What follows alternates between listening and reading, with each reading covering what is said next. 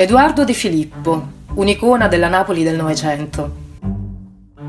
Nasce a Napoli il 24 maggio del 1900, nella famosa via Bausan, da Luisa De Filippo, sarta teatrale, e dal grandissimo attore e regista Edoardo Scarpetta.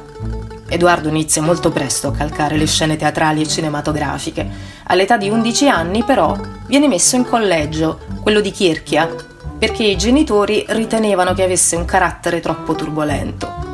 Due anni dopo decide di interrompere gli studi.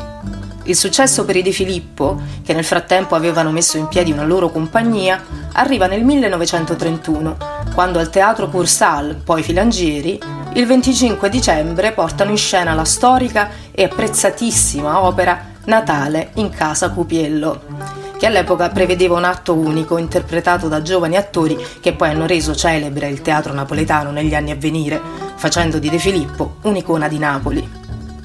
Nel 1948, con i suoi guadagni, Edoardo acquista il Teatro San Ferdinando, dove allestisce le sue opere, salvaguardando in questo modo un pezzo d'arte della città, compresa la facciata del Settecento, che decide di restaurare. A proposito di Totò ha detto Totò era del Rione Sanità, io lì andavo a scuola, ci vedevamo spesso anche prima di lavorare insieme. Quella era la Napoli dei napoletani, della gente umile, dei venditori, dei negozi di cibarie. Qualsiasi cosa Totò toccasse diventava incantato.